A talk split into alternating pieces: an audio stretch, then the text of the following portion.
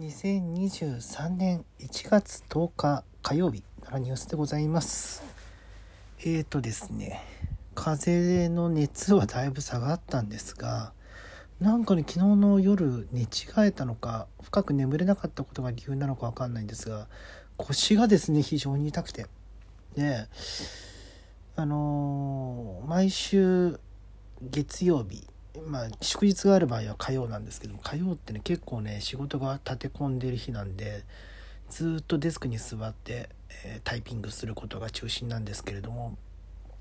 かなりですねえー、もともと痛い腰がよりですね負担がかかって今終わって、えー、すぐさま横になって、えー、撮っている状態でございますけれども本当にね満身創痍ってこのことよね。うーんなんかなんでしょうね。まああの今ねちょっとまだ喉がかすれ声だと思いますけれども、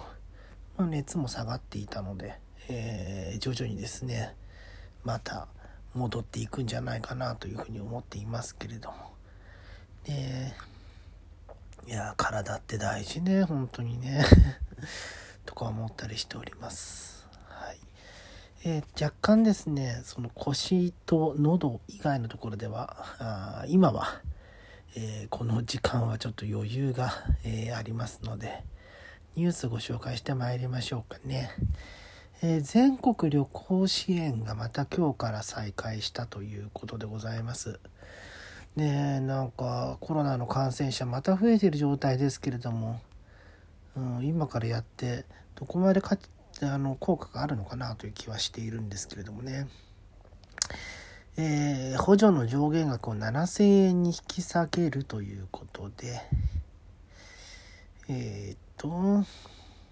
だクーポン額と割引額の上限両方とも下がって割引率が前回、えー、先月の27日までが40%だったところが、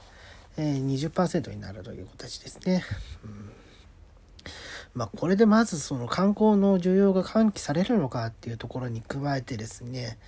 えー、まあそろそろですよね。あの正月年末年始の帰省の影響みたいなところが出てくるかなという感じで、まあ、今日はですねちょっと感染者東京都内7462人ということで、えー、先週の火曜日の9628人よりは、えー、2000人ちょっと減っているという形ではありますが、まあこれはね、昨日が祝日だった影響でしょうから、一概にその数が減ったことを喜ぶべきものではないですし、あとそもそも全数調査、全数調査じゃなくなってから日が結構経っていますのでね、えー、そのあたりのこともちょっと気になるわけですけれども。で、えー、まあ旅行国内旅行もねその、ワクチン接種していたり PCR 検査を受けて、えー、陰性だと確認されていればまあそれなりにね復活していいんじゃないかなと私自身は思いますけれども。でもまあそれで、ね、今までほどの補助が出ないんだったらどこまで意味があるのかなとか思ったりもしますが、まあ、国内はいいにせよ海外ですよね、うん。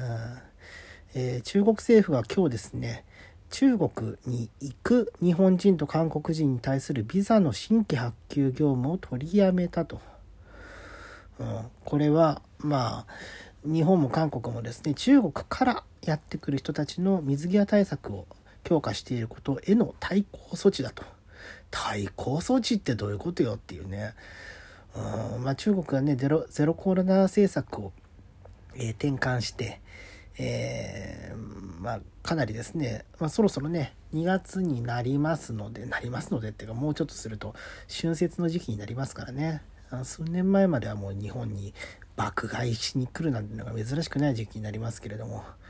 えー、まあ、そのタイミングでその海外への観光とか渡航ができなくなっている現状に対して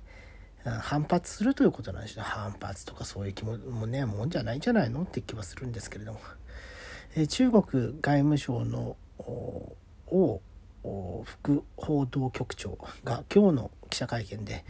日韓を念頭に置いて少数の国は政治的な操作をするべきですべきではなく差別的な取り扱いをやめるべきだと批判した、うん、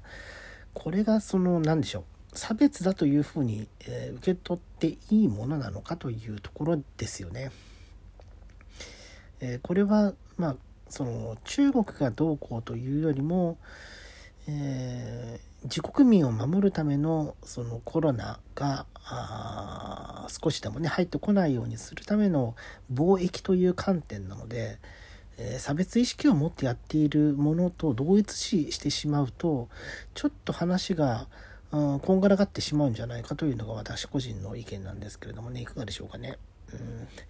まあそういうものの見方が通用する相手なのかどうかっていうところになってしまうとちょっと悲しい話ではあるんですけれども。ねという形で、まあ、国内のその防衛の面のお話ご紹介いたしましょうか。海上自衛隊の護衛艦が、山口県沖の瀬戸内海を航行中に身動きができなくなって停泊を続けているということですね。えー、岩に接触した可能性があって、まあ、少量の油漏れが起きているということなんですけれども。ねまあ、油がね漏れちゃうとその回収作業とかも結構大変になってきますし周辺のね漁業に影響が出てしまうこともあったりするので、えー、これについてもちょっと今後け注目していく必要があるかなとは思うんですけれども、まあ、もう一つ防衛関連の話題、えー、これですね。先ほど日経新聞がスクープとして出していますけれども、えー、防衛省は2027年度にも防衛大学校にサイバー学科を新設する検討に入ったと。マルウェア、過去、えー、悪意のあるプログラムの検出方法など実践的な技術を学ぶ場とすると。へえ、いいですね。え、いいですねって言い方あれですけど。そのサイバー犯罪といいますか、サイバーテロですね。これに備えたあ対策を取れるような国家としての体制づくりというものは、えー、おそらくもう今のご時世上急務になってくると思いますので、えー、いざという時の対策、うん、行うべきだというふうに私自身は感じています。えー、っと先日も結局その後ちょっと続報を終えてないんで、まあ、ここではご紹介してなかった話なんですけど続報を終えてないので、えあれなんですけども渋谷区の公式サイトがねえ攻撃されて、えー、しばらく閲覧が不可能だったというようなこともあったりとかしましたけれどもね。うん、だそういうなんでしょう公的な機関が乗っ取られのサイトが乗っ取られたりした時にいかに対策するべきかと。で今もあの省庁とかだと、えー、プッシュ通知で、えー、いろんなところに送れたりすると。で極端な話、えー、J アラートってありますよね。えー、例えばあのミサイルが飛んだ時に、えー、通報といいますかね皆さんに告知するようなあれ、J アラートがもしハッキングされた場合にどうしたらいいのかみたいなところの対策について、えーなかなかねまあ、あの秘密裏にはそういうマニュアルがあるのかもしれないですけどそうした場合の危機管理対策みたいなこともねしっかり整えておく必要もあるでしょうから。そう考えるとその国家戦略としてサイバー防衛を続けていくというところは、えー、極めて重要なのかなというふうに思ったりしますね。うんえー、病み上がりといいますかまだ闇闇 闇闇な